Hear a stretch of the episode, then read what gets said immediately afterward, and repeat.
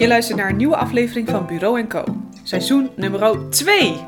Ik heb veel mooie mensen mogen ontmoeten in seizoen 1 en ik hoop dat de komende periode weer te mogen doen. We trappen af met Frank van der Stelt, een jonge, ambitieuze alleskunner op gebied van productie en PM. We praten over Captain's Agency, over het licht aan en uit willen doen en over on-the-spot problemen oplossen. Ten slotte hebben we het over een van zijn meest recente producties, Forza Koeman. Enjoy!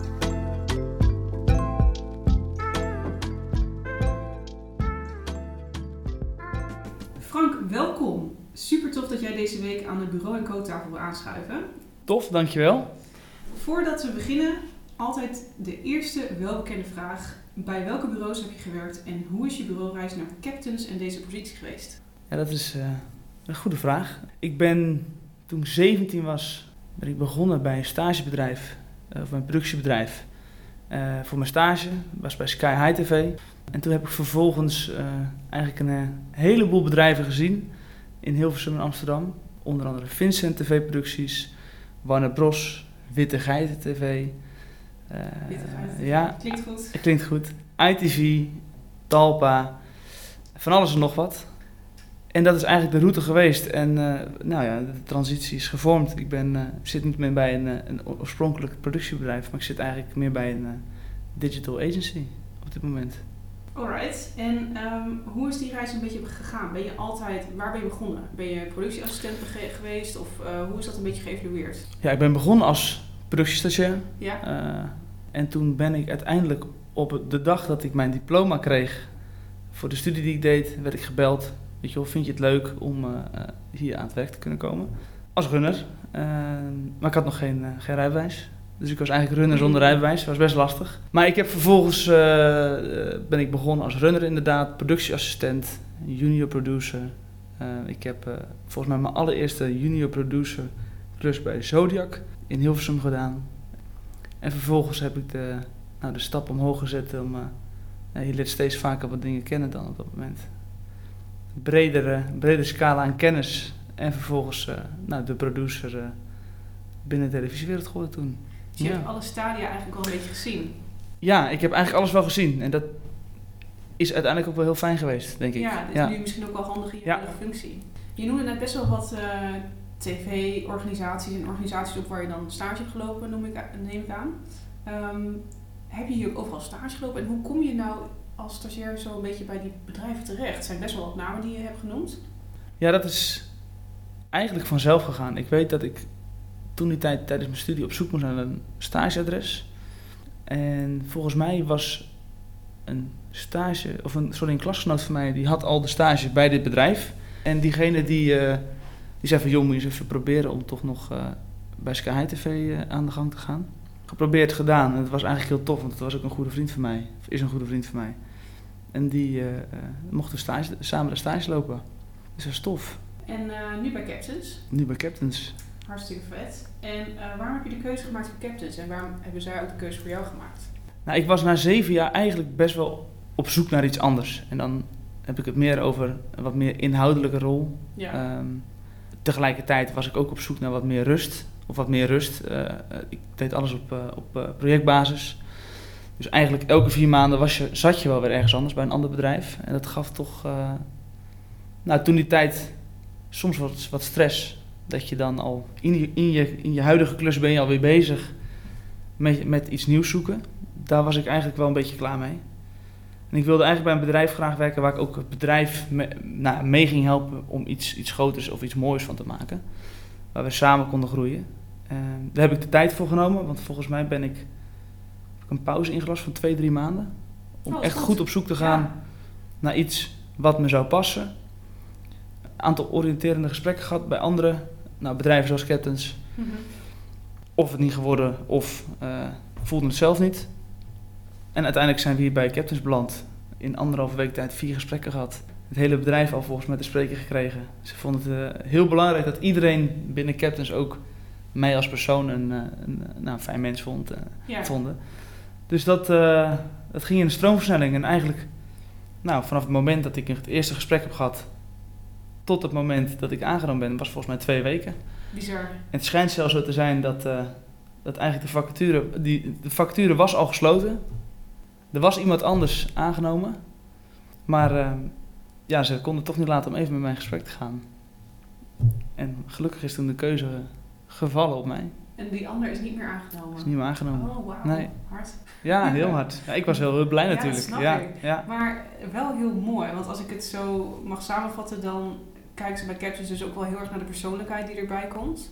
Ja, ze kijken ontzettend naar de persoon die erbij komt. Ze vinden het maar al te belangrijk. Ze vinden het zelfs belangrijker hoe je bent dan wat je kunt. Ja. Nou, een goed voorbeeld daarvan is, is dat ik daar, eh, bij, voordat ik bij Captains kwam werken, een soort persoonlijke eh, zelfkennistest eh, moest doen. Om aan, te, om aan te duiden wat voor persoon ik ben, wat voor karakter ik heb, of dat ik binnen een bepaald team pas, of dat het aansluit op de, de mensen die zij graag in deze rol hier zien zitten. Dus dat gaf wel aan inderdaad wat voor eh, bedrijf het is. En dat zij dus eh, dat heel belangrijk vinden. Wie je bent, hoe je reageert op dingen, hoe je als, als persoon in elkaar zit. Wat je belangrijk vindt buiten je werk om. Dat zijn allemaal eigenlijk veel belangrijkere vragen. Buiten het feit omdat je natuurlijk goed je werk moet kunnen doen. Maar misschien is dat nog wel het allerbelangrijkste, dat je hier gewoon goed binnenpast. En dat voel je nu ook zo. Ja, dat voel ik heel erg zo. En dat, dat, was, eh, dat wordt, wordt steeds duidelijker. Dat ik Oh, ook denk van, goh... Nou, het zijn allemaal voorbeelden dat mensen tegen je zeggen van... Goh, na, na anderhalve week dat je hier werkte, leek het al alsof je al jaren hier werkte. Dat het daadwerkelijk behoefte was aan iemand nou, die als karakter zo in elkaar zat. Eh, dus dat is, dat, ja, dat, dat, dat is precies wat, eh, wat, Ja. wat ze ook, ook vroegen. Ze, zoeken- ze zochten echt iemand die dus, nou, zoals ik ben. Ja, Dus dat is, is helemaal mooi. Fantastisch. Ja. Wat, wat vet dat het gewoon gelukt is dan. Dat Ja, heel vet. eigenlijk iedereen natuurlijk, maar eh, zo vaak zo goed lukken, dat is natuurlijk niet altijd zo. Nee, klopt. En het was ook, vind ik persoonlijk, eh, een beetje zoals een sprookjesverhaal gaat. Als in, de, de vacature was gesloten. Ja, Toch nog eventjes een, eh, een mailtje gestuurd. En dan toch worden. Ja, Ja. dat is hartstikke leuk. fantastisch. Dan eh, had het maar moeten zijn zo. ja, dat denk ik ook. Dus ja. Als we het even lostrekken, ben je helemaal happy in de bureauwereld? Of zou je ook nog misschien later nog wel aan klantzijde willen werken? Of is dit wel echt wat bij Frank past? Ik denk dat dit heel goed bij mij past. Ik, eh, ik vind het maken in, in opdracht van, vind ik denk ik echt het allerleukst. Waarom? Ja, ik, ik zou het niet los kunnen laten. Waarom niet? Ja, dat is de, De makersmentaliteit. Dat is de makersmentaliteit, dat is de, de, de eigen wijsheid, Ja, de, de, de, de control freak in mij. Dat is, ik zou dat niet kunnen. Nee, ik, ik denk dat ik mijzelf eh, tot, tot vervelens toe zou bemoeien met mensen die dat dan zo moeten uitvoeren. en ik, als ik persoonlijk ben en ik zie soms wel eens klanten, nou, niet onterecht, maar dat ze dat doen, dan zou ik het zelf ook heel vervelend vinden. Dus ik denk dat het maar goed is dat ik op deze rol zit. En ook hoor ik een beetje van je wil heel graag blijven maken, maar ook voor in opdracht van willen produceren. Dus het heeft ook heel erg met mensen te maken. Ja, dat is, maar dat is ook denk ik een van de redenen dat ik dit werk heel graag doe. Ja, Is dat ik heel graag met mensen werk. En de hele dag mensen om me heen heb.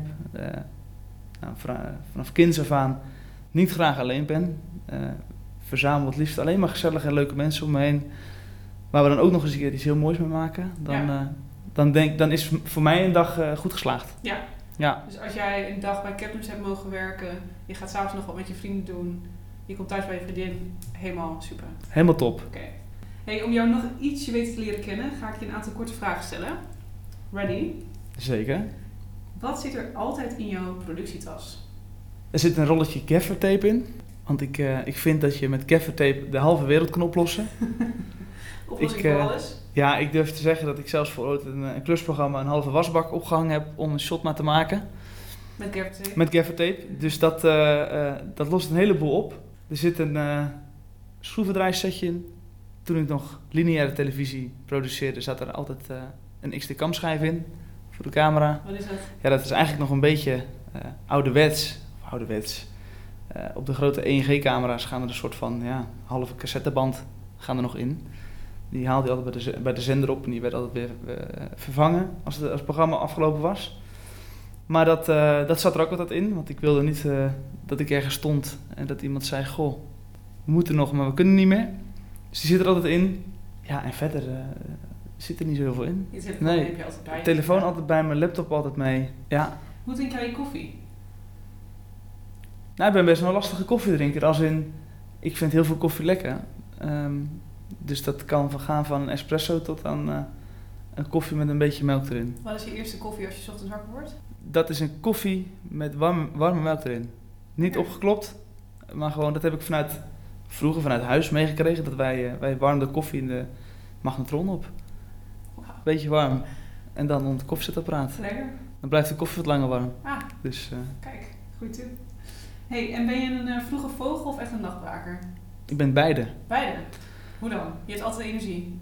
Ik denk wat ik een energieknoppel heb. Ja. Ja, ik denk dan wel dat op het moment dat de meeste mensen moe worden, kan ik nog net eventjes die knop aanzetten dat, het dan, eh, dat ik nog even kan.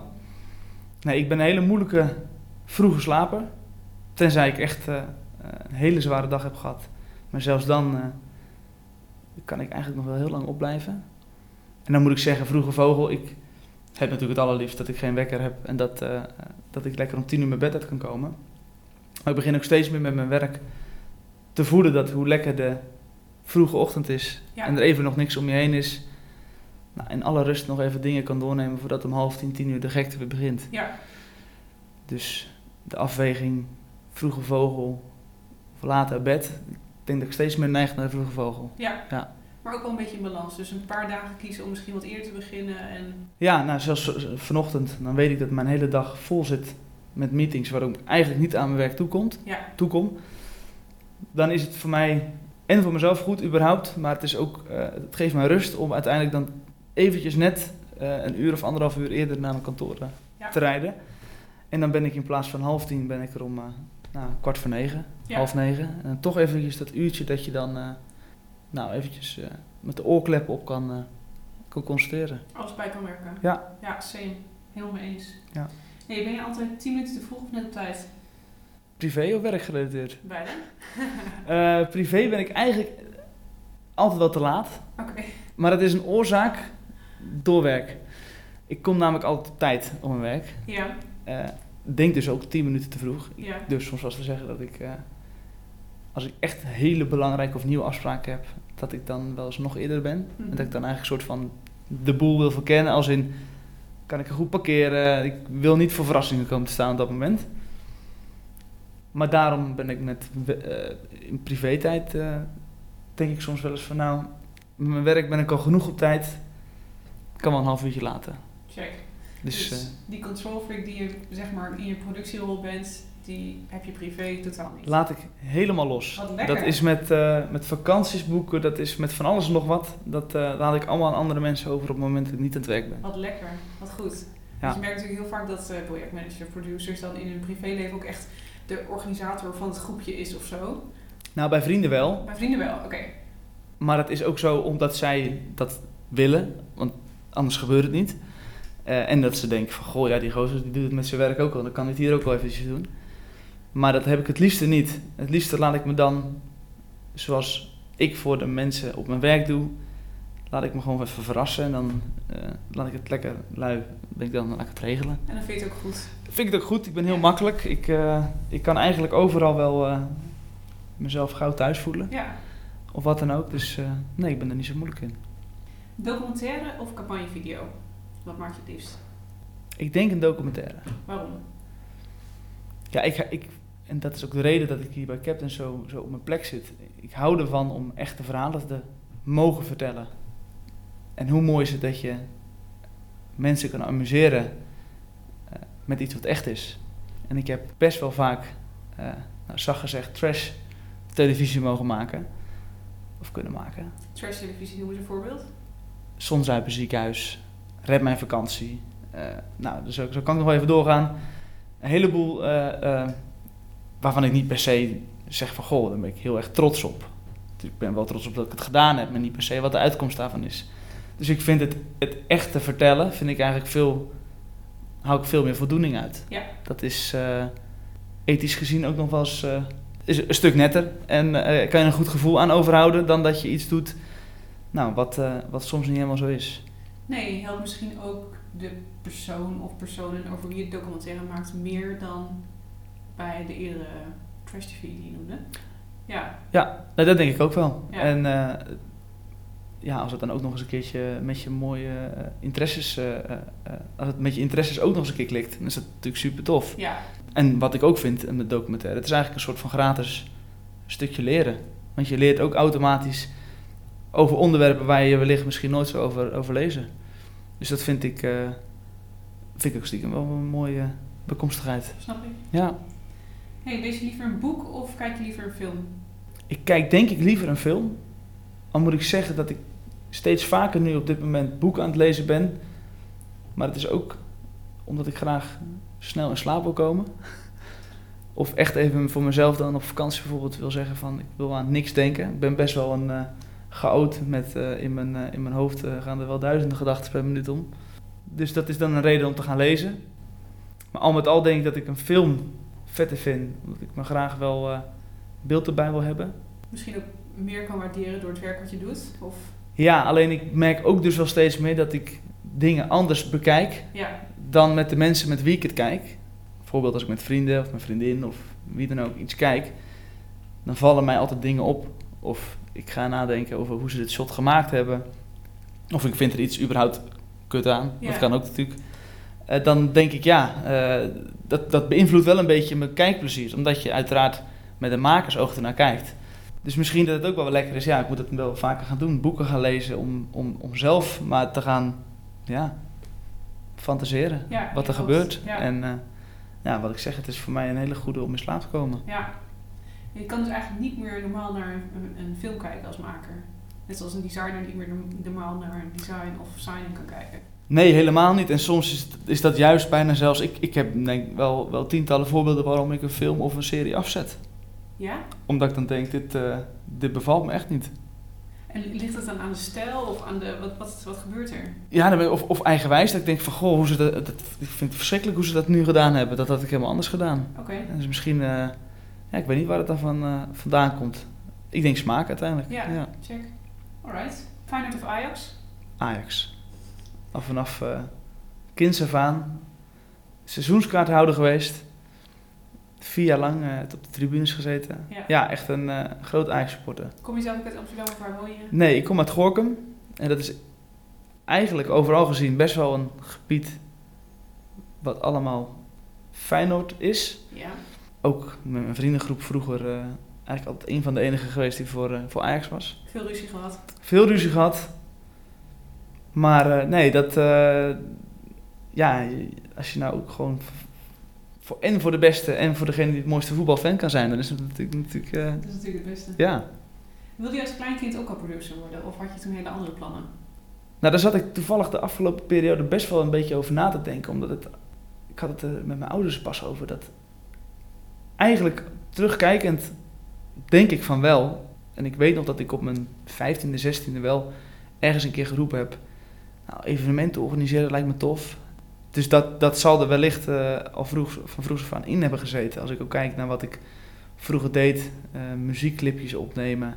Altijd wel iets willen regelen. En al, al hoeft het niet per se op, op, videogebied te zijn. Maar dat kon ook eh, als iemand wat nodig had. heb je toevallig nog een fiets te koop of zo? Dan zei ik niet per se nee. Want ik dacht, ik wist nou van nou, misschien heeft diegene wel een fiets. Ga ik ertussen zitten. Ik zeggen, nou, weet je, voor jou 25 euro. En dan verdien ik een tientje op. Ja, Nice. en ehm, producer of projectmanager? ja maar ja, dat is een... Ik denk uiteindelijk nu eh, dat ik zou kiezen voor projectmanager. Ja. Omdat dat iets is wat ik nu bij Captains vooral aan het doen ben. Of ja. beter, aan, beter in aan het worden ben. Is dat een goede zin? Dat is zeker een goede zin. Kijk, dat producer, dat heb ik nou denk ik 6, 7 jaar gedaan. Dat doe ik nog steeds hier. Alleen, een van de redenen was, ik wil wat, wel wat meer dan alleen maar het regelen van dingen. Dus ook inhoudelijk beslissingen kunnen maken. In het geheel over nadenken hoe, hoe het bedrijf eh, eh, waar je werkt heen gaat, wat, wat, er, wat er beter moet, processen verbeteren. Ik ben zelf heel erg een eh, mensenmens, dus ik vind het belangrijk dat de mensen om me heen ook allemaal naar hun zin hebben. Dus dat vind ik allemaal wel bij, eh, bij projectmanagement horen. Zeker. En met de klantencontact. Ik vind het, ik vind het leuk om fijne relaties met mensen op te bouwen. Nou, dus in dat geval eh, stem ik wel voor projectmanagement op dit moment. Ja. Dus je zoekt echt de verdieping inhoudelijk op je projecten, maar ook als je kijkt naar je bedrijf, Ja, proceswise, maar ook dus relatie-management-wise. zeker. Ja, Ja, want daar haal ik ook voldoening uit. ja, En ik vind het eigenlijk het allerleukste is als ik van het team waar we mee werken voor een project, dat zij ehm, achteraf kunnen zeggen dat zij ontzettend fijn, fijne tijd hebben gehad. zeker. Dan, dan is het voor mij bijna al geslaagd. ja. Buiten het feit om wat de, de uitkomst is van de campagne of de video of dergelijke. Als mensen het al leuk hebben en er een fijne herinnering aan hebben overgehouden, dan denk ik dat het al voor een heel groot gedeelte goed is. Ja, want je bent eigenlijk eh, even een stukje van het jaar, of hoe lang het project ook duurt, ehm, even collega's van elkaar natuurlijk. Met Ja. klanten.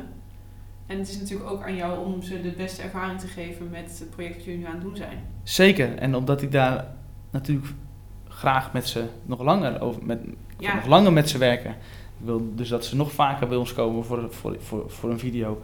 Dus je probeert dat natuurlijk ook op een, op een goede manier te doen. Dat zij ook weten van nou die Frank is een fijne vent. Dat moeten we vaker zijn.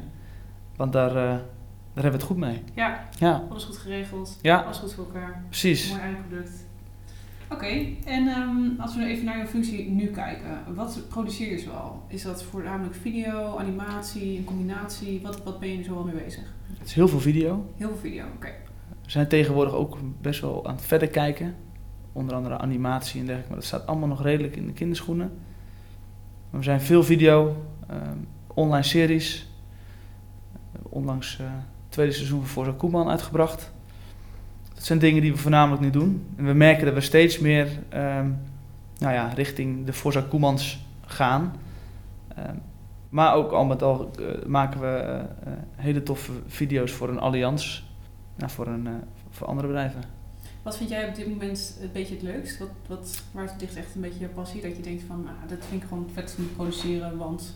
Dat vind, ik een, vind een moeilijke vraag. Omdat aan de ene kant de online series, die wat meer lijken op een, een televisieprogramma, wat ik al ken, is heel tof omdat je daar de kennis al van hebt. Maar de online video's voor een campagne, daar is de productieduur vaak een stuk korter van. En ik ben gewend om bijvoorbeeld voor drie, vier, vijf, zes maanden een project te draaien. En, soms is dat nu veel korter. Dan heb je maar een, een, een- een duur van drie, drie weken. En dan zit het er alweer op. En dat vind ik, dat, daar ga ik ook wel heel goed op. Omdat je daardoor ook en verschillende dingen tegelijkertijd kan doen. En je staat dus met heel veel meer mensen in contact. Met meer, je komt meer klanten tegen. Je, eh, je maakt meer mee. Dus ik heb eigenlijk niet zo'n voorkeur. Nee, Nee. oké. Nee. Dat is oké. Frank, je hebt al een paar dingen gezegd over producers. eh, dingen regelen, veel met mensen, eh energieknobbel die je net noemde. Wat zijn producers eigenlijk voor type mensen? Wat zijn het voor mensen? Ehm, wat moet je eigenlijk in huis hebben om een goede producer te zijn? Ja, je moet iemand zijn die het licht aandoet en het licht uitdoet. En je moet iemand zijn die, nou, op het moment dat iedereen heel veel stress ervaart, jij dat eigenlijk met je uitstraling ervoor kan zorgen dat mensen daar zich heel fijn bij voelen. Dat ze denken, nou, bij hem in de buurt ben of bij haar in de buurt ben, dan zal het wel goed komen. Dus dat moet iets, dat moet iets zijn, dat is iets natuurlijks. Wel grappig, in, zelfs in het evaluatiegesprek wat ik, eh, wat ik hier bij Captors van de week heb gehad, werd, eh, beschreven dat ik eh, de perfecte barman ben. Die aan de ene kant van de tafel iemand zou kunnen versieren en aan de andere kant iemand met een rotdag een luisterend oor zou kunnen geven. Je bent eigenlijk een halve psychiater soms wel eens.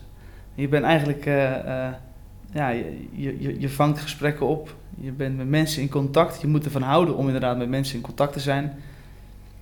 En je moet vooral iemand zijn die ehm, ja, dat licht, het licht uit wil doen. Dus Ja. je bent de laatste die, die weggaat. En dat moet dan net ook de, jou de kick geven om dit werk te kunnen blijven doen. Ja. Ja. En jij zegt ehm, eigenlijk de rust zelf het zijn. Dat mensen die stress hebben dan denken, ach, ik ga naar Frank, want chill. Maar heb jij zelf wel eens stress en hoe, hoe uitzicht dat dan? ja, ik heb zeker wel stress. Alleen, ik weet het altijd heel goed te verbergen. Ja? Je hebt Of- gewoon een pokerface of hoe? Nou, niet verbergen, maar ik merk aan mezelf als ik echt in stress kom, in, in, in zwaar, zware stress terechtkom, dan word ik voor mezelf heel rustig. Eh, in mijn hoofd wellicht niet, maar vanuit de buiten, vanaf de buitenkant zien mensen, zullen mensen niet zien dat ik stress heb. En dat mag soms wel best wel wat, even wat meer, dat ik dat even laat zien. Maar daarom probeer ik, en dat is ook altijd iets wat, wat, ik, wat ik wil doen als ik met anderen in, in de omgeving ben. Ik wil in ieder geval hun het gevoel geven dat het goed zit. Of ervoor te zorgen dat mensen uh, nou, een, fijn gezelschap uh, zitten. En dat is iets wat, wat ik vanaf. En ik kan ook heel goed uh, voelen als iemand anders in dezelfde ruimte dat niet heeft. Ik ben wel heel, heel, heel snel. Ja, dat signaleer ik een gevoel van iemand. En dan kan ik me daar bijvoorbeeld, stel voor diegene heeft bijvoorbeeld echt wel, wel verdriet of dergelijke, dan, dan zou ik dat bijna kunnen voelen. Ja. Echt wel mensenmens, ja.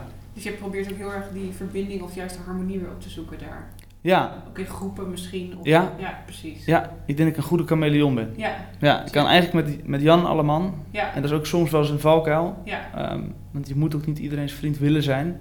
Maar dat vind ik wel, een, uh, wel iets wat mij in mijn werk goed doet. Om altijd ervoor te zorgen dat mensen zich goed bij voelen. Ja. En voelt het soms ook, want jij zegt van uh, soms heb je dan bijvoorbeeld hele erg stress en dan um, dan wil je het eigenlijk nog een beetje zo verbergen om te kijken van nou, wat zou ik zelf nog kunnen regelen. Maar voelt dat dan ook niet als een hele erge druk? Of vind je dat juist dan chill dat het even bij jou ligt en dat je dan... Heb ik het zelf in de hand. Heb je het zelf in de hand? Ja, ja check, oké. Okay.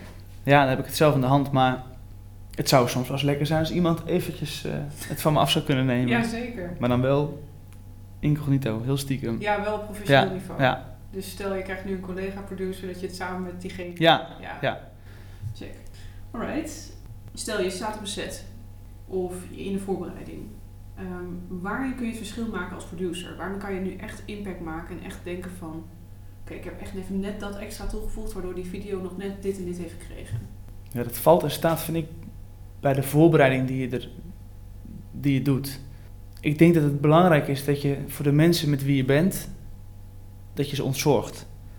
En als mensen, of als jouw collega's aan niks anders meer hoeft te denken dan alleen maar waarvoor ze komen, dan denk ik dat je een heel eind bent. Dan hebben we het over goed eten. We hebben het over een fijne sfeer op een set. Ook al is er stress, dan zie je nog steeds een glimlach op mijn gezicht. Dat is voor heel veel mensen is dat. Het is, het is veel belangrijker dan dat sommige mensen wel eens denken. Want als ik zelf daar uh, gestrest zou rondlopen en het zou allemaal half-half geregeld zijn, dan denk ik dat het allemaal wel een. Uh, dat allemaal wel zo overslaan op de rest van de mensen die ook op de set lopen. Dus ik denk het stukje mensen-mens, het, het, het, echt mensen naar hun zin willen maken, dat is iets wat voor mij tot nu toe altijd gewerkt heeft. Ja, echt ook een soort van happiness manager zijn op de set. Ja, ik, je bent eigenlijk een soort van moeder voor de groep dan. Ja. En ja, je moet je ook tegen kunnen, want ik denk dat dat ook iets is wat lastig aan dit beroep is. Is dat je soms wel eens jezelf naar beneden moet cijferen. Ja. En eventjes, uh, nou gek gezegd, iemand een flesje water onder zijn gezicht moet drukken en zegt van je moet nu drinken. En dan zouden heel veel mensen kunnen denken, dat kan diegene toch ook zelf wel, of noem maar wat. Op dat moment kunnen ze dat dus schijnbaar zelf niet, zitten ze in die bubbel. En hoe lekker is het dan dat iemand tegen jou zegt, ga eens even drinken. Ja. Als dat allemaal geregeld is, dan hoeven die men mensen zich alleen maar enkel te concentreren op waarvoor ze komen en waar ze goed in zijn. En dan is de dag geslaagd. Ja. Dan heb je vaak dus ook, wat, dat, dat merk ik ook, als de sfeer goed is, als, als, het, als het team blij is, dan ga je dat terugzien in het eindresultaat. Ja. Uh, je vertelt heel veel over de producties die je regelt en dat heel veel uh, bij jou komt te liggen. Uh, loopt het allemaal goed? Zijn de mensen allemaal blij? doe je dat hier bij Captains in je eentje of met wie ben je verantwoordelijk voor het productiegedeelte? Nou, op dit moment zijn we met vijf mensen bij het productieteam. Twee stagiaires, twee junior producers en ikzelf.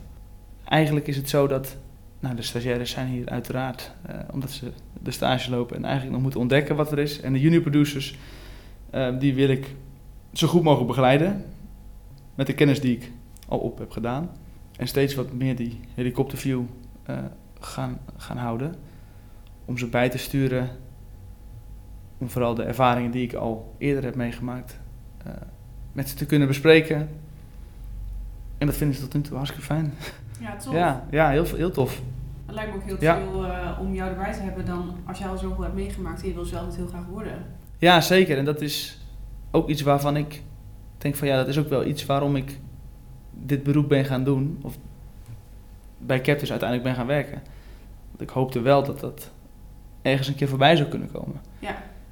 Om toch wat meer... Natuurlijk, ik blijf dingen produceren en dergelijke. Maar ik vind het ook heel tof om mensen juist te helpen. En dat hebben mensen vroeger bij mij gedaan. En als je het op een leuke manier doet, dan vergeet je dat nooit meer. Dat klopt. Dus dat, uh, ja. Daarover gesproken, um, heb jij misschien vroeger een soort van manager of collega of rolmodel gehad die jou heel erg heeft geholpen? En, en waar zit het hem dan in? Ja, dat, dat is heel grappig dat je dat vraagt. Omdat hij er zeker is. En dat is gek gezegd ook altijd nog iemand waarvan ik, nou, niet dat ik dagelijks aan hem denk, maar hij komt wel eens voorbij in de gedachten. En dat is ooit uh, mijn, mijn allereerste stagebegeleider geweest bij het bedrijf waar ik uh, ben stage begonnen, bij Sky High TV. Tom. En dat was uh, een hele, hele leuke Brabantse gozer. Die, nou, die ons wel begreep. Um, en dan bedoel ik jongens van 17, 18, die eigenlijk nog een beetje aan puber zijn, dan bij, bij een groot bedrijf moeten komen te werken.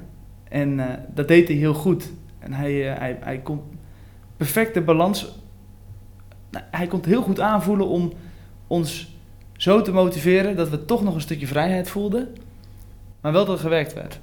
En dan waren de kleine dingen die hij dan deed, als in vrijdagmiddag altijd ervoor zorgen dat we, dat we lekker op tijd weg mochten. Uh, hij zei altijd uh, hard, hard werken, hard chillen. Dat soort dingen. En dat deed hij, dat deed hij uh, onwaarschijnlijk goed. En dat houd ik altijd wel een beetje in mijn achterhoofd. Dat ik denk van ja, volgens mij is, het, is dat de manier hoe je dus met mensen om moet gaan die net bij een bedrijf komen te werken. En dan het gevoel uh, overgeven dat ze natuurlijk serieus genomen worden. Maar ook nog um, een beetje de lol van kunnen proeven. En jou überhaupt als een hele chille vent vinden. Ja. Want ik denk dat dat heel belangrijk is. Ik ben, ben van mening dat op het moment dat mensen jou mogen dat ze veel meer door het vuur voor je gaan dan dat ze jou een eikel vinden. Dus dat probeer ik me altijd wel uh, in mijn achterhoofd te houden. En heeft hij ook een beetje de liefde voor het vak bij jou aangewakkerd? Heb je hem ook echt in actie gezien dat je dacht van ja, vet, dit wil ik ook. Dit is helemaal, dit is helemaal het einde. Nou, nu ik erover nadenk, denk ik wel. Al met al heeft hij wel ervoor gezorgd dat ik een... Dat ik wel verliefd werd op het, uh, op het vak om hoe ik, hem, hoe ik hem bezig zag. Ja, ja. dat cool. En ik vind het lastig om een voorbeeld uit te geven, maar alleen al de manier waarop hij met andere mensen omging, dat was voor mij al een reden om te denken: Goh, volgens mij heeft hij het echt goed aan zijn zin. Volgens mij vindt hij het echt heel leuk. En ik hoor altijd van mensen dat, dat ze hem ook heel leuk vonden. Dus ik denk dat het uh, zeker, uh, zeker iemand is geweest die heeft mij heeft geïnspireerd. Tof. Ja. We gaan even wat meer in op een aantal projecten die je hebt gedaan. Um, je hebt al even een aantal dingetjes opgenoemd, bijvoorbeeld Zonzuiper Ziekenhuis. Dat is een van je, toen je net begon natuurlijk met produceren. En uh, we hebben het ook al even over Forza Command gehad. Ik zou het leuk vinden als je even wat vertelt bijvoorbeeld over een eerdere productie en dan hoe je daar nu op terugkijkt. Wat zijn dingen die zijn gebeurd? Uh, hebben dingen impact op je gehad? Heb je dingen meegenomen waardoor je weer meer een volledige producer bent geworden? Ja, zeker. Kijk, ik denk dat ik ben op redelijk jonge leeftijd ben ik natuurlijk dit werk gaan doen. Ik was volgens mij 18 toen ik echt begon met werken. En op mijn 20, 21ste stond ik al als junior producer klaar voor mijn allereerste buitenlandreis. En dat vond ik toen wel heel spannend. Maar daar heb ik zeker wat, uh, heel veel dingen van, uh, of, ja, heel veel dingen meegemaakt en uiteindelijk opgestoken en in, in, de rugzak gegooid als, uh, als ervaring. Maar ik weet dat ik um, volgens mij 22 was en toen draaiden we voor het Zonzuiper ziekenhuis in Kos op Griekenland. En daar maakten we toen een hele heftige aardbeving mee. Um, en ik was met allemaal mensen die eigenlijk, nou gek gezegd, bijna mijn ouders hadden kunnen zijn. Ik was als jonge broekje van 22, uh, vond het natuurlijk al hartstikke spannend om daar te zijn. En er gebeurt ook nog zoiets wat je, wat je totaal niet verwacht. En als ik dan op terugkijk, dan denk ik wel dat dat uiteraard gevormd heeft wie je nu bent. En dat je, dat, uh, dat je zo'n ervaring natuurlijk, dat je wellicht weet hoe je dat anders gaat doen de volgende keer. Maar ik weet dat ik dat, dat, dat heel veel impact op mij heeft gehad, ja. Ja, en recent heb je natuurlijk voor Zaar Koeman geproduceerd. Heb je de postproductie voor gedaan. En dat lijkt me, helemaal nu ook jouw ervaring een beetje weet, echt wel een droomklus om te doen. Dat je gewoon heel veel facetten daarin terugziet, heel veel dingen kan doen. Kan je mij en de luisteraars een beetje meenemen in wat gebeurt er allemaal tijdens zo'n productie? Wat, waar ben je mee bezig? Uh, wat zijn punten van aandacht? Ja, zeker. Kijk, al met al was het voor mij inderdaad een, uh, iets wat, wat, wat, wat ik heel vet vond, omdat ik een voetbalfan ben, Barcelona-fan ben. Nou, dan komt zoiets en dan uh, ja, is dat natuurlijk super gaaf. Waar, je, waar je op dat moment mee rekening houdt is natuurlijk, het moet allemaal echt zijn. Je bent eh, iemand aan het volgen die een ontzettend drukke baan heeft. Weet daar überhaupt maar eens eh, een manier in te vinden dat je diegene en niet tot last brengt, maar wel een heel mooi eh, resultaat eh, eh, kan filmen. Dus wat, je daar allemaal bij, wat er allemaal bij komt kijken, dat zijn natuurlijk. Je produceert niet in eigen land. Dus je bent continu vanuit Nederland bezig met het produceren in eh, Barcelona of omstreken. Dus je hebt mensen zitten, eh locatiescouts, eh, fixers. Die zorgen eigenlijk allemaal dat ze jou, ja, dat zijn jouw ogen. Jij probeert een, een, duidelijk plan aan ze te vertellen. Ga op zoek naar of zorg dat er nou, mensen in een kroeg zitten die we kunnen filmen. En zij gaan dan voor je op pad. En dan is het hopen dat het allemaal maar, eh, maar geregeld is. Nee, maar dat zijn dingen die, eh, die er onder andere bij komen kijken. En als je dan eenmaal zelf naar Barcelona gaat, dan eh, is het eigenlijk de, de voetbalwedstrijd op zichzelf. Dan gaat het gebeuren. Dan heb je alles voorbereid in Nederland. Hoop je dat je zo goed mogelijk voorbereid hebt. En dan, dan mag je aan de slag. Ja, Ja. en hoe ziet dat er dan uit? Want je, gaat, je hebt een aantal draaidagen gehad, neem ik aan. Je gaat daarheen. Je zegt net al van, hij heeft een enorm drukke baan, dus je wil hem ook niet tot last zijn. Dus hoe zorg je nou dat je toch zo'n nou, documentaire, mag ik het wel zeggen toch, Mhm, ja. maakt, zonder dat... Ja, hij, hij, nou, natuurlijk, hij wil ook wel, hij wil natuurlijk ook deze, hij heeft hier ook mee ingestemd natuurlijk. Zeker. Hoe, hoe maak je dat nou helemaal tot zijn zin en ook tot jullie zin? dat is een gevecht als in dat van gevecht niet dat is een een worsteling waar je in het begin natuurlijk mee te maken hebt omdat ja je, treedt wel bij iemand in zijn privé omgeving in zijn leven. Dus je moet ervoor zorgen dat je zo min mogelijk eh, prominent aanwezig bent in zijn gezichtsveld.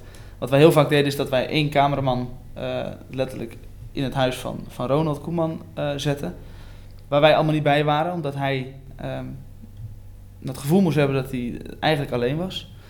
Nou, als iemand daar, daar vaak over de vloer komt, dan gaat dat steeds beter.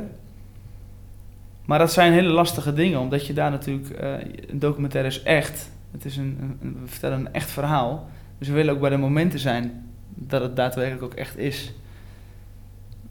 En dat is, dat is soms lastig. Ja, want hoe pinpoint je nou van eh, nu heeft hij een kutdag gehad bijvoorbeeld en dat wil je pakken of daar wil je even met hem over praten of het is heel lastig in te schatten of had je dagelijks contact of je moet hem ook een, een soort van beetje leren kennen zeg maar van waar tot waar kun je gaan en tot waar mag je gaan. Zeker. En daar, eh, daar heeft ook zijn management ons, eh, ons goed in geholpen. Eh, zij waren een verlengstuk van ons. Wij, wij, vroegen ons eigenlijk, wij vroegen vaak van goh, kunnen we dan en dan eens langskomen? Of wat staat er op de planning? Vertel het ons eens. En dat was dan bijvoorbeeld zo'n moment dat we konden inschatten, goh, volgens mij zit hij er goed in. Laten we maar die kant op gaan. En, Ja. En had je geluk of niet? Of hoe gaat dat? Vaak geluk. Uh, nou ja, geluk, eh, uiteraard. eh, ik denk dat hij zelf ook natuurlijk heel graag een mooi resultaat wil.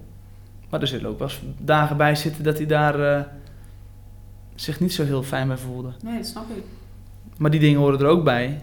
En dan wil je natuurlijk wel die relatie hebben dat je er wel bij mag zijn. Zeker. En dat moment is er gelukkig vaak ge- geweest. En dat komt natuurlijk door het vertrouwen en seizoen 1 en dergelijke. Wat doe je nou op een moment als je op een set staat en je voelt aan dat het even te veel is? Dat je eigenlijk even, even er niet moet zijn of dat het even gewoon genoeg is geweest? Wat doe je dan? Ja, dan denk ik dat het heel belangrijk is dat je prioriteiten voor jezelf stelt als team. Dat je goed gaat nadenken, hebben we dit nodig? Wat hebben we nodig? En dan eigenlijk concessies maakt. Omdat je natuurlijk die relatie wil zo goed mogelijk behouden. Je wil de volgende keer dan wel graag terugkomen. Dus je zult op een, op een, een of andere manier toch een, toch, ja, een keuze moeten maken. Gaan we, dit, gaan we hiermee door? En, en, en forceren we wellicht een, eh, nou, een breuk of, eh, of verliest iemand het vertrouwen of voelt zich niet prettig bij, eh, bij, bij onze komst. Of gaan we gewoon nu, nu zeggen, we halen dit en het is goed zo. We nemen, even gek gezegd, het verlies. Maar uiteindelijk is dat verlies wel iets wat we, nou, wat we eh, weer, eh, weer de volgende keer eh, ons weer dichterbij brengt. Of in ieder geval, we mogen weer langskomen. Dat zijn wel dingen die, die ook meespelen. Ja. ja. Wat is het leukste moment wat je met hem hebt meegemaakt? Het leukste moment ik heb meegemaakt met Ronald Koeman is wel dat wij samen met hem en Pep Guardiola uiteindelijk op een, op een golfbaan de hele dag hebben gestaan. Ze hadden een, een golftoernooi. En daar zijn we, zijn we mee naartoe gegaan. We hebben een hele dag op een golftoernooi met, eh ja, gek gezegd, twee, eh, twee legendes In een golfkarretje. in een golfkarretje gereden. we hebben het gehad over eh, Het leven. Pep Guardiola vroeg, waar kom je vandaan? Ja. En ik vertelde Gorkum. Ja, dat is natuurlijk super grappig. Ja, dat is heel grappig. En die man die weet natuurlijk helemaal niet wat het is. Maar hij vroeg het wel. Ja, en dat is natuurlijk fantastisch. Ja. Ehm, nee, dus dat zijn hele mooie, mo- mooie momenten. Ehm, en achteraf gezien denk je soms wel eens van... Goh, ja, op zo'n dag als ik daar ben, dan, dan is, dat net, is dat gewoon iemand voor mij. Ik ben aan het werk. Ja. Maar achteraf gezien, dan denk je wel eens, ja... Was ook- Guardiola. Ja, dat is wel iemand waarvoor ik... Nou, een van de redenen waarom ik voetbal ben gaan kijken of zo. Dus ja, dat is natuurlijk wel, eh, wel iets bijzonders. Dus dat, eh, nee, dat kan ik wel zeker ervaren als, eh, nou, bijna als een bucketlist dingetje. Ja, zeker. Ja. Ja, Vet hé. En ehm, komt er nog een seizoen? Of mag je daar niet over zeggen? dat is de, dat is de vraag. Dat is de vraag. We hopen het. We hopen Ja, het. we hopen het. ben benieuwd. Ja. Ik, hou het in de gaten. Heel goed. hey, en ehm, ik weet dat je inmiddels transitie aan het maken bent van project, of in ieder geval van producer naar meer projectmanager. Hoe staat het nu? Wat, eh, wat ben je aan het doen? Eh, hoe gaat het? Ben je, dingen in het schiet? Ja, gaat goed. Eh, wat je zegt, het is een transitie. Ehm, ook op persoonlijk vlak is het iets wat voor mij heel nieuw is. Ik werk nu bij een bedrijf waar ik daadwerkelijk het vertrouwen krijg om te groeien. Voorheen voelde het nog wel eens als, als- een soort van nummertje. Je deed dingen op projectbasis. Eh, je was eigenlijk altijd in de piek aan het werk. Nooit geen, nooit eh, vakantie. Eh, eigenlijk op het moment dat nou, de brandstapel, het vuur het hoogst was, dan stond je er. En nu ben je bij een bedrijf gekomen waar dat eh, allemaal een stukje prettiger is als mens om te kunnen groeien. Dus de rust die er nu is om ook daadwerkelijk niet meer hoeft te na te denken. Wat voor klus je na? Nou, dat je gaat lobbyen. Je bent je eigen merk in principe. hè. Eh, dus je was altijd bezig om de beste versie van jezelf te laten zien. Nou, dat hoeft hier minder. Want nou, je, je zit gelukkig op je plek en ze hebben vertrouwen in je. Je kan focussen ook. Je kan focussen. En je kan daadwerkelijk met de mensen om je heen, je collega's, ook echt een, een band opbouwen. Dat deed ik nooit. Omdat ik wist toch dat, dat ik ze na vier maanden niet meer zag. Dus ik denk, joh, ik heb helemaal geen zin om met mensen vrienden te maken. Eh, daar heb ik helemaal geen zin in, geen trek in. En nu pas kom ik erachter hoe tof het is om dus een daadwerkelijk goede band te hebben met je collega's buiten je werk om. We hebben nu eh, bij Captains een voetbal, een zaalvoetbalteam. Oh, Ehm, we spelen een competitie hier in, eh, in Delft en Den Haag. Dan zien we elkaar één, twee keer in de week buiten het werk om. Ja, goed, eh, mannen, mannen onder elkaar voetballen, een beetje bier drinken. Nou, dat is natuurlijk fantastisch. Maar dat zou ik me niet kunnen voorstellen bij de eerdere bedrijven, omdat je natuurlijk daar met heel veel freelancers en dergelijke werkt. ja. Ja, En nou is de cultuur hier ook bij Captains daar wel een beetje naar dat het een beetje een soort van halve collega-vriendengroep. ja, het is eigenlijk één grote vriendengroep. Ik zei eh, toevallig vandaag nog eh, dat ik ze afgelopen week vaker heb gezien dan mijn eigen vrienden en familie. Ja. Ja, bizar hè? Ja, tof. Maar dat, dat maakt het wel leuk. Ja. En daardoor kun je ook veel meer van elkaar hebben. Wil je ga je ook elkaar- ga ja. je ook inderdaad harder voor elkaar rennen. Ja. Omdat je weet wat voor, wat voor persoon je tegenover je hebt. Ja. Ja. Tof. Frank, recent heb je ook een ander project geproduceerd waarbij je zelf echt kansen hebt gezien en die hebt gepakt. Kan je daar ook wat meer over vertellen? Ja, zeker. Ehm, voor een groot designbedrijf uit Zweden waren wij bezig met een, eh, met een videoproductie. En wij konden toen die tijd wegens corona eh, niet naar Zweden eh, reizen. Het was een no-fly policy. En toen hebben wij een bedrijf gevonden in Zweden, twee productiemeiden. En die gingen dat voor ons daar produceren. Eigenlijk tijdens die productie, dat verliep heel fijn goed contact. En kregen die meiden kregen, eh, een, een, een vraag uit Amerika. Van, goh, zouden jullie voor ons in Amsterdam een video kunnen maken? Nou, zij konden toen die tijd ook niet vliegen. En omdat zij dat contact met ons hadden, dacht zij, nou, dat is misschien makkelijk. Laten we die Frank eens eventjes eh, even bellen. Want wellicht dat hij die Amerikanen zou kunnen helpen. En eigenlijk is dat toen eh, nou, wel gek verlopen. Omdat we dus eh, in anderhalve week tijd waren we ineens voor een ontzettend groot Amerikaans bedrijf waren we een video aan het maken. En zelfs in de periode dat die video nog, nadat we het nog aan het produceren waren, kregen we een verzoek vanuit datzelfde Amerikaanse bedrijf of dat wij over een ene Jay Lennon een video wilden maken. Um, en toen begon uh, het lampje eigenlijk nog helemaal niet te branden. Want we dachten, ja prima, leuk dat die Amerikanen weer komen. We gaan eens kijken wat ze doen. En toen zaten we eigenlijk met, uh, met allemaal mensen in een, uh, in een soort call van, over de hele wereld. Vanuit Canada, Engeland, Amerika. Ik weet niet waar ze allemaal vandaan kwamen. En toen dacht ik, laat ik toch maar eens even op gaan zoeken wie die Lennon is. Het scheen toen dus, ja, nou ja, je googelt dat. En dan kwam er ineens Julian Lennon naar voren. De, nou, de welbekende zoon van, uh, van John Lennon. Was natuurlijk mega. Heel vet. Ja, dat, uh, dat is echt mega. Ja. En anderhalve week later stonden we in Zuid-Frankrijk in zijn huis. Dat meen je? Reden op dezelfde oprit waar Bono en dergelijke opre opreden vroeger. Of nou vroeger, misschien nog wel een maand geleden in, als zomerhuis. Ja, dus dat was heel tof. Ja. Dus dat, dat zijn hele vette dingen. Dus zo is het toch in die, in die productiewereld, als je dan een goede klik met elkaar hebt, dan gun je elkaar dus ook wel veel. Dan gun je het inderdaad en je wil eigenlijk liever niet nee zeggen op basis van dat je niet kan. Of in ieder geval, dat, dat hebben die meiden dan uit Zweden gedaan. Maar ze wilden dan die Amerikaanse uh, dan toch wel even nog, ja, uh, toch iets geven. Waardoor ze dan zelf natuurlijk ook heel goed uh, hopelijk eruit komen. Dus zij hebben mij voorgedragen, of ons als captain zijnde, omdat het contact zo goed was. Ja. En ze dachten, nou volgens mij past dit bedrijf wel, uh, wel in, het, uh, in het straatje van, uh, van wat, nou, wat de klant zoekt. Wat dus de Amerikaanse, wat die Amerikaanse gasten willen. En dat was ook waar, want het, wow. verliep heel goed. Maar wat goed dat je zelfs in coronatijd toch die energie hebt weten over te brengen op die twee dames. En ja. dat je dus toch zo'n goede connectie hebt kunnen maken. Want het is denk ik allemaal digitaal geweest. Zeker. Ja. Sterker nog, we hebben, we hebben als, als, als, als ja, regie live via verbinding meegekeken met een HDMI-poort vanuit nee. de camera ja. hier naar Nederland toe.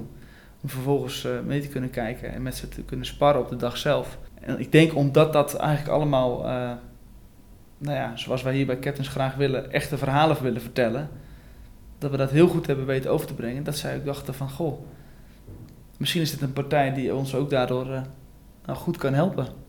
Ja. Tof. Ja, heel tof. En uh, hoe waren die draaidagen? Heb je nog iets leuks met Julian uh, meegemaakt? Of uh, hoe was die? Ja, kijk, omdat daar zoveel mensen bij, bij gemoeid waren, werd het, ook wel een, werd het ook wel een groot ding in je hoofd. Ik ben niet heel gauw zenuwachtig te maken. En voor draaidagen is, heerste natuurlijk altijd een soort van wedstrijdspanning. Maar dat er zoveel mensen mee te maken hadden en, en, en er eigenlijk best wel panisch gedaan werd over, over wie we zouden ontmoeten werd het ook wel groot in ons hoofd. Dus we, ik kan me voor, volgens mij waren alle mensen die mee waren op reis, hadden ook al twee nachten slecht geslapen. Toch allemaal een beetje stiekem zenuwachtig gemaakt. Maar nee, dat was, dat was fantastisch. We hadden, uh, uh, we hadden met hem afgesproken. Hij wilde heel graag met ons van tevoren uit eten.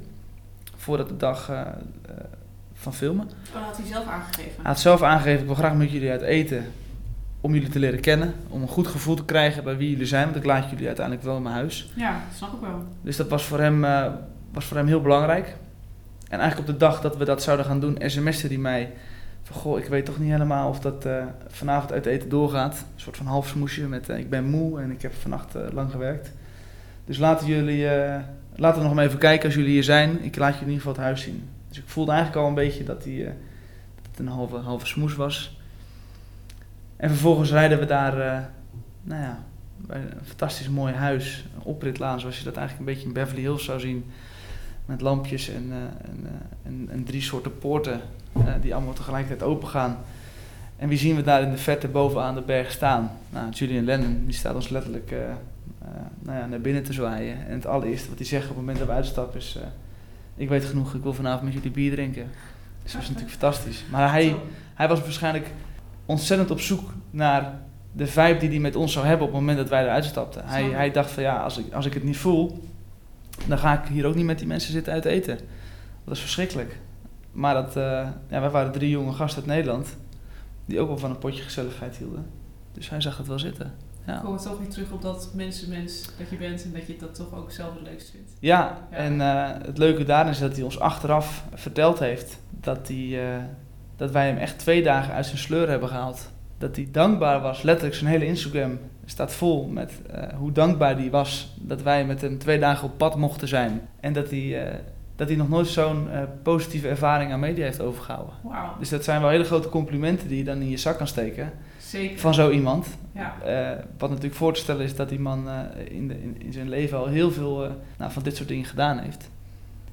Dus dat was eigenlijk heel tof. En voor ons voelde dat ook zo. Achteraf, we hebben nog steeds contact. Eh, hij heeft ons... eh, nou, ik, ik heb, eh, toen ik thuis kwam kreeg ik een sms'je van hem dat op het moment dat ik in de buurt, in de buurt ben, met of zonder werk, alleen of met collega's, als ik zin heb in een biertje, dan kan ik aanbellen. Wauw. Dus ja, dat is tof. Ja, Echt tof. Hebben jullie ook wel even goed gevierd, neem ik aan, hier toen jullie terug waren met het team? hebben we goed gevierd. Ja, zeker. Oké, ehm, tof. Frank, dankjewel voor dit gesprek. Graag gedaan. Ik vond het tof om hier in Delft te zijn en in je natuurlijke captain's habitat te zien. Dankjewel Ja, daarvoor. le- leuk dat je er was. Dank je. Ik, eh, ik vond het top. Ik ga je volgen. Kijk. Yes, en aan de luisteraars, dank jullie wel voor het luisteren. Mocht je meer willen weten over Frank en Captains, check dan even de Captains website en of Instagram. Ik ben er over een aantal weken weer met een nieuwe Bureau Co. Ik hoop dat je dan ook weer meeluistert in deze mooie reis. Dankjewel. Joejoe!